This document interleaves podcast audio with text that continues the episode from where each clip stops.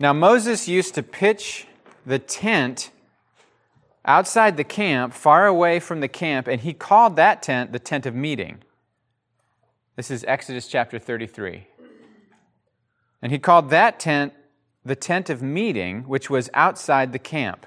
Whenever Moses went out to the tent, all the people would rise and stand, each of them at the entrance of their tents, and watch until watch Moses until he had gone inside. And when he entered, the pillar of cloud would descend and stand at the entrance of the tent of meeting, and the Lord would speak with Moses. And when all the people saw the pillar of cloud standing at the entrance of the tent, all the people would get up and bow down on the ground, all of them at the entrance of their tents. Thus the Lord used to speak to Moses face to face as one speaks to a friend. Then he would return to the camp, but his young assistant Joshua, son of Nun, would not leave the tent. So this is, a, this is an amazing scene. Every Israelite is watching Moses have casual conversation with God. Remember in the beginning, Adam and Eve walked with God in the cool of the day. It was normal. But now things are so messed up that a person having normal friendship with God is so rare and such an event that it causes everyone to step out, take notice, and even bow down on the ground until it's over. There was no temple in the garden, no sacrifices, no priesthood, no nothing, just face to face relationship. Then there was a temple, then there, and sacrifices and priesthood and all kinds of stuff necessary to get us back clean conscience in God's presence, free and clear. And now there's not again. Because the sacrifice has been paid, the priest is already sitting at the right hand of the Father, and we have that relationship, and there ain't going to be no, no temple in Revelation 22. There's no temple, there's not even sun. God is our light. There's no temple because we're the temple. Right. Back face to face. So, what Moses is doing then, that is so staggering, which is talking to God face to face as a friend, was normal before the fall of man, and it's normal for you and me now that the redemption's come. Normal. Talk to God face to face. And then, okay, I'll keep reading because there's a few things I want to point out. Moses said to the Lord, See, you've said to me, now keep, I want you to keep track of the things that, that God had said to Moses. Keep track of them. Moses said to the Lord, See, you've said to me, bring up this people. That's fascinating already. Just bring up this people. Into what? Into the promised land. No, that's your calling, friends. Bring people into the land of God's promise. That is your calling. Isaiah 61, the Spirit of the sovereign Lord is upon y'all because he's anointed y'all. And then the summary of every single thing that he's going to say set people free. Everything he's going to say, set people free. Right? All right. Just know these are your scriptures. These are Christian scriptures. These are not irrelevant Old Testament scriptures from the Jews that don't apply to us. This is your Bible. These are your scriptures. These are your promises. You stand in the place of Moses now. You got me? Okay? You've said to me, Bring up this people, but you haven't let me know who you're going to send with me. And yet you've said, another thing God said to him, I know you by name and you found favor in my sight, friends. He knows you by name and you found, he sent you to, to deliver people into the land of promise. He knows you by name and you have found favor in his sight. So, but, but notice, Moses is like, you said all this good stuff, but, and I love it. Because that's how you talk to a friend. You don't talk to a friend like you talk to a boss. So he says this You told me to bring the people up. You haven't told me who's going to go with me. You said you know me by name and that I found favor in your sight. Now, if I have found favor in your sight, show me your ways so that I might know you and find favor in your sight. Notice every request he has is not so I can have what I want out of my life. It's so I can do what you told me I'm supposed to do. This is an argument, but his argument is not, God, I don't like the calling. This is, this is an argument, but it's not, hey, I'm sick. I don't feel like being sick. If we're to pray for healing, it's not because it's annoying to be sick. It's so that the gospel is shown to be powerful and God's shown to be good. If we're to pray for grace so that we can love our spouse and not divorce, it's not because our life's hard and our spouse is mean. It's so that we can do Jesus' will. Amen? I'm, I like th- this selfish twist that gets into it will give us all kinds of landing pads in our heart to be offended, self pitying, like angry at God, angry at people, angry at life. Our reason for being here is to, is to become what we were made to become, which is love. And as long as I'm still in a selfish motive, I'm using God to get what I want. And it's so tricky. We can take the promises of God and twist it with a selfish motive. And the next thing you know, we're asking for power so we'll have a good day because we, it's, we're still about us. Look, I want a good day so I can do His will. Do you know what I mean? Deliver me from the evil one. Why? So I can do your will, so I can manifest love. If I'm still rooted in selfishness, and that's not something that like once for all I put to death, He already put it once for, once for all to death, but each day I got to make sure I'm checking my attitude. What am I, what's my motive here? And then you don't go into a nine month season of weeping. Just go, I choose love today. Stan taught me that. Just choose love now. Intend love now. No, I'm not here for me. I'm here for the person in front of me who right now I'm super mad at because I'm tempted to get into a selfish frame. Why am I so hurt? Why am I attacking? Why am I taking this so personally? Looks like I need a little heart check. Jesus, I choose you. And sometimes you do the right thing that you don't feel, and then we get help trying to figure out how to sort our feelings out later. Are you with me? Okay, but notice he's, he's arguing. I just love that. And God doesn't get mad and smite him. Ah, I, we'll, we we're going to one other place, I think, too, uh, probably with Abraham doing the same thing. God's making these outrageous promises. Because don't skate over these things. That's an outrageous promise. Because if God says to you, set my people free, I'll bet it's something God intends to empower you to do. Rather than something God's going to tell you to do and then when you fail, judge you for it. No, He's going to do it. He's going to be with you and He's going to do it, right? Okay. If I found favor, then show me your ways. God, there's no way I'm going to be able to do what you call me to do unless I know you better than I know you right now. Ain't that the truth? God, I need to know you, not just I want to know you. Like, I need to know you. I have to be, I, I need wisdom. I don't know how to do what you called me to do, but Jesus does. Did you, that's the point of being disciples of Jesus. He knows how and we don't, so he's going to teach us how. Jesus, I don't know how to be sinned against and not get bitter. Can you teach me? Jesus, I don't know how to wake up every day knowing that I'm the Son of God and that God's good, but I'm still called to suffer. How do those two fit together? You did it perfectly. Can you teach me? Consider that this nation is your people. I love that. So many times Moses says to God, Do this for your own sake. If you just leave us high and dry, they're all going to be like, God couldn't deliver them. God's not good. See, God? See? It's okay to pray that way. God, this family bears your name. We need better fruit. God, this church, this church, we bear your name. Would you make us strong and healthy and winsome? Would you let us partner with your Holy Ghost? Have mercy on us. Maybe we did screw some stuff up. Teach us how. Glorify Jesus through us, God. It ain't even about us anymore. Like, sure, we'd like a, a couple of wins, but what about your gospel, God? What about your reputation, God? We bear your name, God. Don't you care about your reputation, God? God said then in response, My presence will go with you and I will give you rest. So that goes on the list of things God says. My presence will go with you and I will give you rest. Those are ours, guys. Well, if your presence won't go, don't even carry us up from here. For how shall it be known that I found favor in your sight, I and this people, unless you go with us?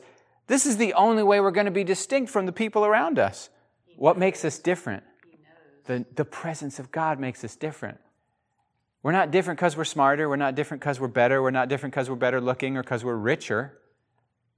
His presence is what makes us different. Now, maybe we are better at some things because of that. But that's the point is, His presence is what makes us distinct. And I think the main thing that His presence makes us distinct with is, again, when we go through the trial, instead of us folding back in on saying, God, I thought this was about what you were going to give me. I thought this was about what you were going to do for me. No, the reason that the trial reveals his presence in us is because faith for us is not about what God does for us, but about what it enables us to become through him. Faith for us is not about what he does for us, it's about who we become through him. He makes us like him man, to manifest Jesus come hell or high water, right? When everybody turns their back on you, how do you respond like God? It takes God, doesn't it? We need your presence. Otherwise, we're going to we're going to sin and we're going to take glory away from your name. We're going to bear your name in vain. We're called by your name, and if we live powerless lives, we're bearing his name in vain. Don't take the name of the Lord in vain. We often think it means don't say GD. And please don't say GD. And please don't say JC cheaply. I don't even say, I try not even to say gosh. People say, oh my God. And I go, oh my word. Please don't say, oh my God, unless it's an actual prayer. You know what I mean? Goodness or oh my Lord, okay? I don't know. It, that's, that's, about, that's about your Oh conscience. Lord all the time, and That's, a, because it makes that's about, now, if it's a prayer, and for maybe it is for you, I think those, those expressions probably started as prayers, right? If something terrible happens, you're like, oh, God, help me. And that's an authentic prayer. But if it's throwaway, then it's like, eh, it's moving towards that thing. But my point is this it's not just with our mouth that we can bear God's name cheap, it's with our life being called a Christian and then living however we want or bearing bad fruit. And it's like, God, we need you. We need your presence so we can not just be, not use the faith as a bailout method to get our way or get us out of a pinch as we live for ourselves, but rather the faith becomes how we become what we were made to be in Him, the image of God. We're being conformed to His image. His image is love. God is love. We were made not just to be loved, but to love. That's our whole reason, guys. Simple. If somebody said, What's the gospel? I'd say, Jesus came on a rescue mission and died to restore us back to the Father so we could become love, so we could live as the beloved now and forever. Eternal life starts now. We get to know God. We'll never die. That's the shortest version I know of the gospel. A friend I met in Costa Rica said he asked people who were coming to speak, What's the gospel? And some people have no answer. One guy literally hung up on the phone. Like there was a video call. The dude started to shake and was like, uh, uh, people need Jesus. And he hung up because he was so freaked out by somebody actually expecting him to be able to articulate his faith. I just thought that was like, wow. I love that question. What is the gospel? Because I'm like, you want the three word answer, or you want the five minute answer, or do you want the two hour answer, or do you want this answer? This whole Bible. it's the million, the million word answer. This is the gospel, right? Creation, fall, redemption, new creation. All by Jesus. All grace for me, and joy for me, and glory to God, right? Okay, back to, back to uh, Moses and his friendship. Presence, right? And then the Lord says to Moses, I'm going to do the very thing you asked because you found favor in my sight and I know you by name. And then he goes, Show me your glory. And then you know the rest of the story, right? God says, I'm not going to show you my face, but I will show you my glory. I'm going to hide you. I'm going to hide you in the cleft of a rock. And there I'm going to proclaim my name. And then this is where we get the Lord, the Lord, gracious and compassionate, slow to anger, abounding in love and mercy. Like, so God, God reveals his name. The whole, the whole scene is amazing. Show me your glory. So he just keeps bartering with God. Right. And God doesn't get offended. God actually bends to Moses. Just like Jesus says to his mom in John chapter 2, you know the story. Mary says, They're out of wine. And he goes, Bump, what? Woman, I like that, right? That's just funny. Woman, it's not yet my time. And then she says, she did not say, You want whoop it. She says to the servants, Do whatever. Which, by the way, that's what I told the kids. I was trying to teach them, You guys can do the inner healing prayer stuff that I do. And I said, These are not rules, these are tools. I said, There's only one rule do whatever Jesus tells you. Because that's the only rule, because that's all I'm ever trying to do when I'm ministering, no matter what kind of ministry we're doing, right? Whether we're washing dishes, because Holy Spirit said wash the dishes, or picking up the trash, or preaching a specific passage or theme, or going over and trying to be nice to somebody, or whatever it is, or repenting. It's to do whatever Jesus tells you. So Jesus went from, woman, it's not my time, to telling the servants, fill those jars with water. Yeah, and turns the water into wine in maybe, like, I don't know how long it was. Was it five minutes? Was it 10 seconds? The way it's written feels like it was four seconds flat. And I go, wait a minute, because Jesus is so in sync with the Father. He was right when he said, it's not my time. But then Mary says, get on with it then. And suddenly the Father says, fine, for Mary's sake, I'll do it. And for the sake of this wedding guests, that's fine, this will be the time. And suddenly it's the time. Moses, Moses says, God, what about this and this and this? And God says, because this passage, what I didn't read to you is God says, I'm going to send an angel. I'm going to send you, I was going to send an angel to go with you. And Moses goes, No, no, no, no, no, no. We're not doing that. Oh, we're not doing the angel thing. I want you. And so God says, Fine then. I, I said it on Sunday. God's not uh, this Im- impossible to reach, uh, you know, perfect, powerful being in the heavens. Now, he is perfectly powerful and he is in the heavens, but impossible to reach beyond us with a plan. And we just are the little people who have to live on earth. The God of the Bible is emotionally responsive. He feels with us. He cries with us. He laughs with us.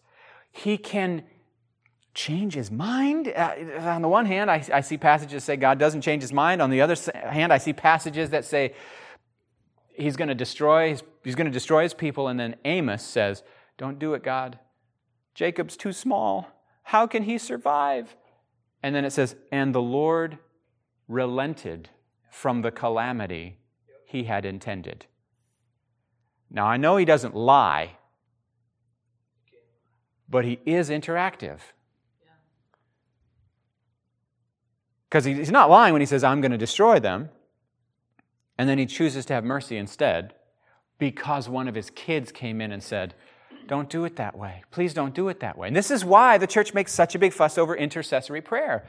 This is why I, I think we should make a bigger fuss over friendship with God because God influences us through a friendship with Him. Like I, have said this, I said this all last week with people. They'd pray pretty prayers, and I'd say, mm, I'd ask them to forgive someone, and they'd pray a pretty prayer. Horrible situation happened. And they'd pray a real pretty forgiveness prayer. God, I forgive so and so for doing this, that, and the other, and blah, blah, blah, blah, blah. And I'd go, okay. All right. I said, I'm going to need you to use different words than I forgive. I think I'm going to need you to use this word. It was wrong when you. Next thing you know, they're crying, I handed them Kleenex, and they're getting mad. They're actually digging out the poison of the hurt, and they're praying an ugly prayer. And I kept saying it all week long ugly prayers make beautiful people. Churchy prayers don't get much done. If it doesn't reach your heart, it's probably not. Right? I mean, I don't want to say God's not listening, like He, like he cares. But I'm like, dude, that even, is that even prayer yet? If you don't even mean it? If you're just praying what you think God wants you to say? Can you imagine if I said to my wife, she looks good, not because I believe it, but because I think that's what she wants me to say? She, she ain't dumb. Come on, man. She ain't dumb. How much more discernment does the Father have? Think about them seven sons of Sceva that couldn't cast the devil out. They said all the right words, but even demons can see through something that's just surface, right? I bet you a little kid that hardly knew anything about casting out demons would have more power than them. I bet you someone who had actually been in the presence of God just walking up to the building would have freaked the devil out. Didn't have to know theology, just knows Jesus. One more passage. Skate on over to uh, Genesis 15 real quick. That was Exodus 33. Now we're going to quick skate over to Genesis 15. The theme here is just friendship with God. And that's what you and I have. We can influence heaven, and through real conversation with God, He's influencing us. And He's saying things to us that we should keep track of. Not as an assignment necessarily, but because His words are like treasures for us, man. Right? You remember the story of Bill Johnson being a kid, being a young kid? How old are you? 29? Probably younger than you. And, and, and Bill was preaching different places, and he had a notebook, and he was always reading his notebook, always reading his notebook. And somebody was like, oh, he must be studying his notes. And then they looked at his notebook, and it was nothing he was saying ever. All it was was promises that God had spoken over him. Because when he was on assignment, when he went out to minister, the self doubt and the despair and the depression would try to cripple him. And so he knew it's not about my sermon notes and saying it all the right way. It's about whether I'm confident in the Lord. Because if I'm confident in the Lord, I'm not intimidated, I can just get up here and flow, right? Because it's not a speech. We're not regurgitating something. We're trying to flow in relationship with God and you. Man, that, that's amazing to me. I just start. I watched a little bit of uh, the sermon he preached right after Beni went to heaven. Yeah, the fact that he could get up and talk intelligently. And then I did. I made a big mistake, and I read the YouTube comments. Somebody was like, um, "See, the fact that he's even sad means he's full of crap. You shouldn't be sad. His wife's in heaven." And I was like, "Oh, brother." Oh, brother. Well, most of them are super encouraging. It was just one. People were nice to that person, and that was encouraging. They, didn't, they weren't like carnal to his carnality. They were like, brother, when your hour of need and loss comes, I'll pray that you have the grace that's on this man right now. Bless you. And I was like, ooh, these are real Christians in this web page right here. Anyway, all right, Genesis 15. After these things, the word of the Lord came to Abram in a vision. Oh, that's interesting. So the word can be something that you see in your imagination, not just something you hear but something you see. That counts too. That's another thing I said all week long. That counts. Because one guy raised his hand when I was saying all, all God's sheep hear God's voice. And they, somebody raised his hand and said, uh, What about the Christians that say God doesn't speak anymore because he gave us a Bible? Mm-hmm. What would you say to that, Linda? Repeat the question. God get yeah. Christians say, "Oh, now that we have a Bible, this is all that God ever needed to say so God doesn't talk anymore. He wants a relationship, and so relationships require dialogue and, and sharing feelings and things like that. And there's things in, in there that there are not things in there that he still wants to talk to me about and, mm-hmm. and his kids that I can't get a clear answer for in his word. That's a good answer. You guys want to add to that answer? The answer is he wants a friendship with me. There's specific things where the Bible just gives general principles, but maybe God has specific guidance for us for certain things. You tell your friends your best secrets. He's not dead. He's alive, and that's so. He, if he was dead, if, if that was it, then that's all we have. That's but good. we have so much more to to hope for. Yeah. Otherwise, it's you know, how do you have a personal? How do you have something personal? Right. Plus, it's like saying, this Bible um, isn't even doable then. Abraham had a relationship, and instead of now I can relate to God the way Abraham did, it's I can't relate to God the way Abraham did. So, what's this Bible for? I thought this Bible was to show me who God was and how life works best. I mean, I wouldn't have known that Abraham had that relationship. It wouldn't have been for that. There you go. But because this is here, I can know how to have the same relationship with God Abraham has. I can have the same faith in God. Yeah. So like I'm going, oh, so this was my answer. I said, I said, let's say the I said, let's say the Bible's done being written. So God's not writing more Bible. When I say He speaks to us, I'm not saying we're writing more Bible. But here's what He's doing He's renewing our mind using the truth of Scripture. So when, when, when my mind is being renewed, he's, that, that takes revelation. That, that's God actually lining my brain and life and heart up with His truth. That counts as hearing God. Or how about when I get convicted of the thing I should do? I don't just mean convicted of the thing I shouldn't do. That counts as hearing God. What about when something has a sense of rightness on it? You're like, man, that's right. That is right. That is truth. Like your spirit's bearing witness that this book is true. That's hearing God. Or conviction for sin. That's hearing God. Or how about this one? Paul says, that every one of us only comes to faith because our soul is responding to the call of God. That doesn't mean a voice saying, Follow me, although it was literally for Peter and James and all them. For us, it's our soul feeling a pull of wanting to trust God. That's how that, that's, that counts as hearing God. There's no voice, but it, you can't even get saved without hearing God, is my point. Hearing with that sense. Hearing, right? And I, so, I, so I basically gave an answer that said, the people who say God doesn't speak today, their own theology, which says the Spirit convicts us of sin and proves that the Bible is true and illuminates and gives understanding of the Bible to the saint, they're contradicting because that's all hearing. Those same people who say God don't speak today, if they're saved at all, their theology says that the only reason anyone gets saved is because God sovereignly says, You, and plucks us out of death and causes our heart to want Him and be born again, which is hearing. And I'm like, here's where I'm different is I actually believe the gifts of the Spirit are for today. So, after these things, the word of the Lord came to Abram in a vision, and the word of the Lord can come to y'all in a vision. I hope it does. And said, Do not be afraid, Abram. This is your promise, guys. What did I say? Every promise, yes and amen. In Jesus. It's yours. This Old Testament is not, is not obsolete. It's cutting edge right now. It is Christian scripture. You're in Christ, and this Old Testament is yours. It's for today. So, do not be afraid, Jonathan and Danielle. I am your shield.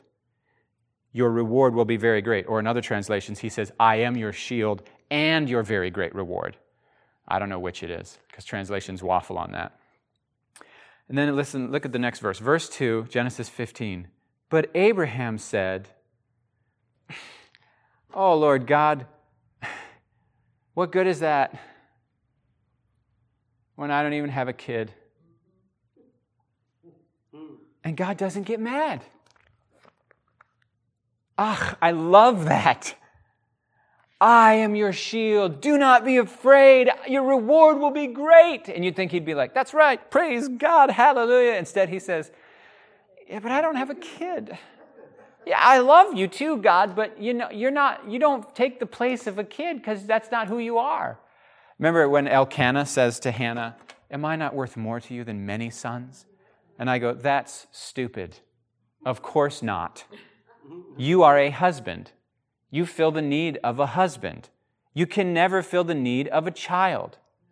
Adam was in the garden with a perfect relationship with God, and God intentionally had him naming the animals and watching him get jiggy with it so he'd know that he's missing something. That means sexual intercourse, by the way, for those of you who don't know how to speak to him.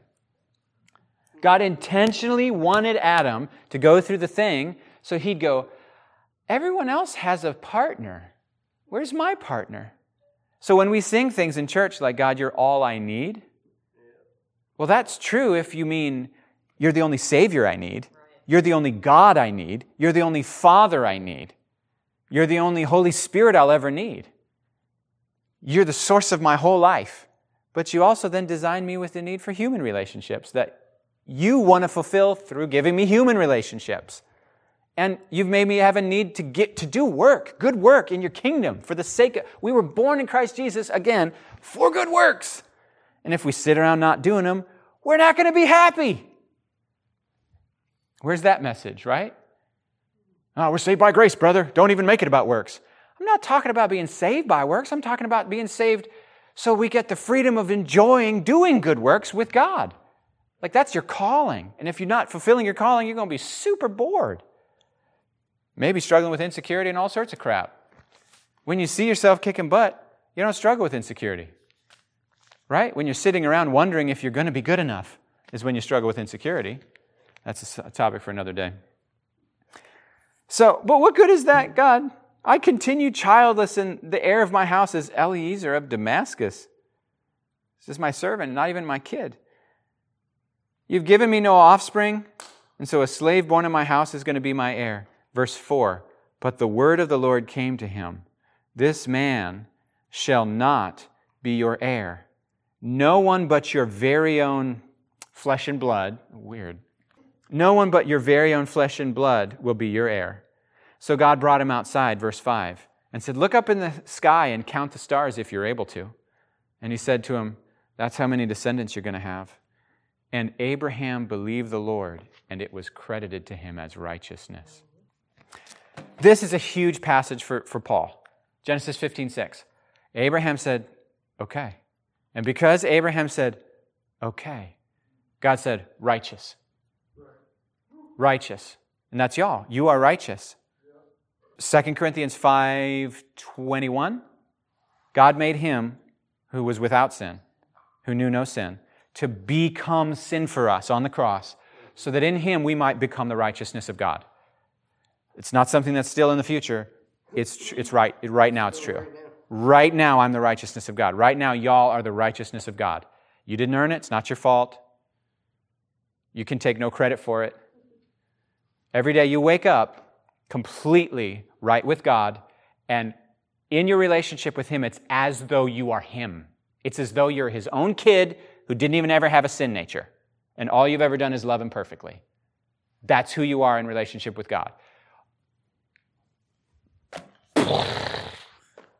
Right? That blew up the whole church, by the way. A little guy, an Augustinian monk named Martin Luther, was reading in the Bible, and one day that actually, he actually understood it. And he goes, What? And suddenly God went from an angry, mean, impossible to please judge in the sky who terrified him. When he took his first communion, he ran out of the church, terrified. I'm going to hold the holy, sacred body and blood of Jesus. He got so overwhelmed and scared, he ran out the building. His dad was ashamed of him. His dad wanted him to go make money, didn't want him to be a priest at all. So then, when he came to the, to the first communion, and his kid, who he didn't even want to be a priest, runs out like a coward, he's like, Oh my word, look at, look at this idiot I raised. Martin Luther was no idiot.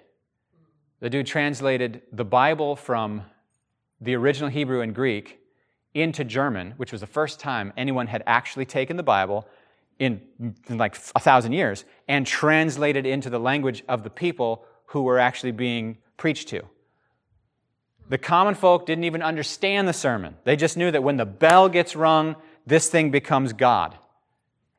Right? They'd say the words, the Latin words over the, over the bread and over the juice. Nobody knows what they mean in the regular German people. And they'd ring a bell, ping, and then go, all right, the miracle happened. Now let's go get it. As long as we eat it, then we'll at least go to purgatory when we die. We won't go to hell. I've been baptized and I ate the bread in the cup. I don't know what this guy's talking about because it's all in Latin. And then Luther comes along and says, hey, actually, we're saved by faith, which is by trusting the, the person of Jesus, which means you should understand what he's done for you. And like your average person should understand the book and can understand the book because God's not trying to confuse us, He's trying to help us know Him. He wants every one of His kids to know Him and not be scared of Him, but be able to love Him. How can you love Him if you're scared of Him? And Martin spent half his life scared of God. And he spent the last half a friend of God. And so he told the young, the young people in his church, he said, You youngins, you get to grow up in the sweetness of Christ. I envy you. All my life, I didn't. I knew, I knew Jesus in his terrible, terrible wrath, and I was never enough. Like, take one simple command love God with all your heart, soul, mind, and strength. And if you try to measure up to that every single day, you'll see how you don't. And the more you realize you don't, the more you'll be like, I'm failing him. And if you think that if you don't, that if you fail him, then he won't accept you, then every day it's a wrestling match with sin. And the law is rooting you more in the flesh and the tree of the knowledge of good and evil, and you're going further and further away from friendship into a slave mentality. Right? So that whole passage that I memorized last week, Galatians 4 4 through 7, is all about Jesus came. He died, took all of our violations all of our F's, all of our fail, fails on the report card. And he took them on himself, and he gave us all his A's. And now we're friends of God, and he doesn't measure us every day. Oh, my word, you guys, don't measure yourself. Stop it. But, oh, my word. And so the one lady said to me, one young lady said to me uh, this week, you know, every day, she, she says, every day I sin. Because I'm imperfect, every day I sin. And because God's holy, all sin's the same to God. Therefore, God's angry and disappointed in me every single day. Not true.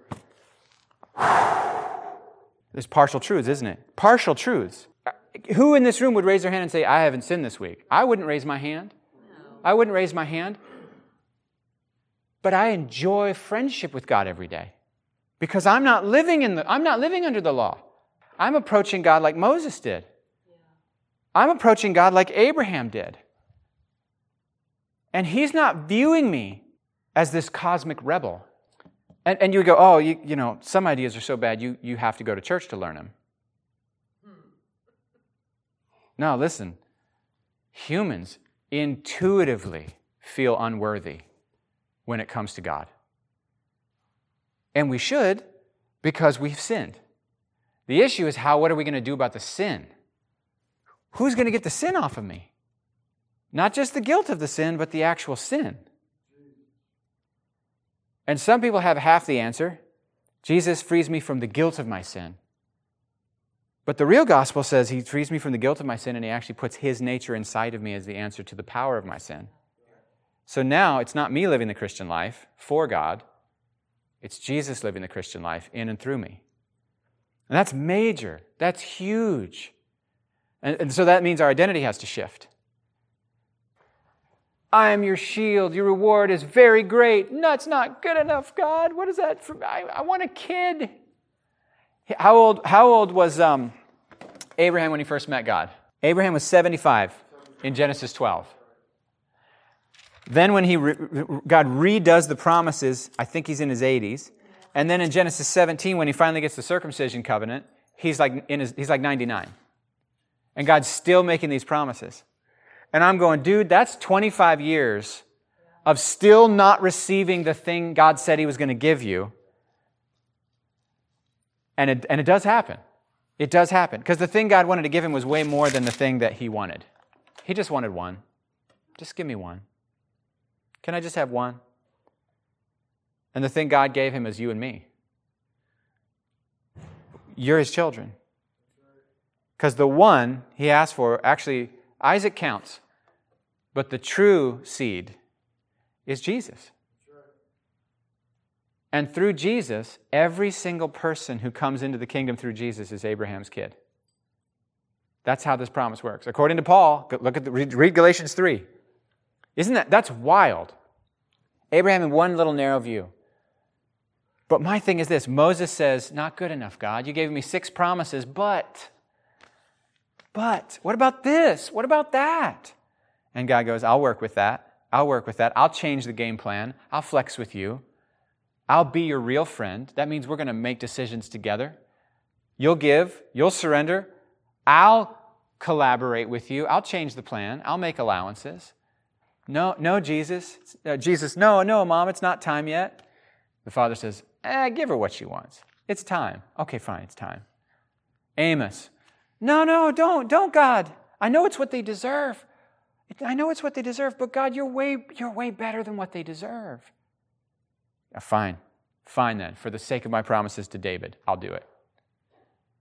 I love that one. For the sake of my promises to David, he's having mercy on people who lived hundreds of years later. Abraham, same deal, same deal. It is clear from the Bible that God's children, because that's what we are, influence God's action. Uh, you said this in your teaching. When we pray, God does something he would not have done otherwise. I mean, I don't know if those were your exact words, but your little teaching you did in prayer on the one Wednesday that I, that I typed up. Yeah. yeah. When we pray, we got to have full confidence that God is now taking action that he might not have taken and probably wouldn't have taken if we or someone hadn't prayed. That's friendship and influence, and yes, authority. That's there too. I'm just, I just love this thing, man. This friendship with God theme is one of, probably my, one of my favorite themes in the whole book. I, I did a, my first wedding I did, it was an outdoor wedding, and I casually, it started to rain on us, and I casually said something like, no, stop it. I can't even remember, I don't remember if I prayed it. I don't know, I, I don't remember if I prayed to God or if I told the rain to stop, but I probably said, no, please no. And, and then I went on and didn't think about it again. And later I was in the bathroom and I overheard somebody say something like, that man of God told that rain to stop, and it did. Did you, did you see that? That was crazy. I was like, oh, I'm that man of God. That's fun. Listen, I want to tell you one more quick thing that occurred to me today. Uh, resurrection morning, Mary and the women who go with spices early. Yeah. Uh, the angels say, He is not here, he is risen, just like he told y'all. Now, how'd they know that's what he told them? Because they were there when. That's my theory, Jonathan. They've been there. They, The angels are there the whole- normally invisible, And they've been there the whole time. and they've been paying attention to what God said to you.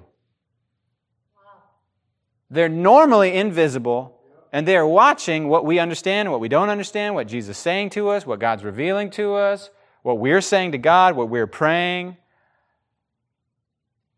Uh, that's a weird idea, isn't it? Now, then they show up, they make them visible. We're surrounded, guys. I know, I've been asking them, remember, Miss Linda? We're surrounded. God, let me, let me see some. Eli- Elisha, the Lord told me with that Elisha story, that's not a one time thing where they're surrounded by the enemy, and then he says, Open his eyes, open Gehazi, and then all of a sudden, heavenly armies. How, what percentage of the angels fell? A third. Which means two thirds are on my team. Which means there's always more for us than against us. Always. That's like a good song then. This is how I fight my battles. I lean on my Father. I use the weapons of my faith. And I don't get caught up, I try not to get caught up, in getting all offended at the human players in the scene, which is really hard, honest. I'm just going to admit to you, it's really hard. Sometimes I just want to tell people, you're stupid and mean. Stop it. Which is not helpful. It's not helpful at all. Not helpful. I'm still too easily hurt. But if I'm feeling hurt, I know I'm already I'm off track. I'm like off track. And I got to go, okay, I want to hit back. You're not my enemy. You're not my enemy. Why am I feeling so threatened by you right now when I already won? Okay, here we go again. Anyway, that was just a, a weird thought that I had as the angel showing up and saying, He ain't here. Don't you remember what he told you? Because they remember. How do they remember? Because they were watching, they were listening. They're always watching. Anyway, can you guys pray for each other?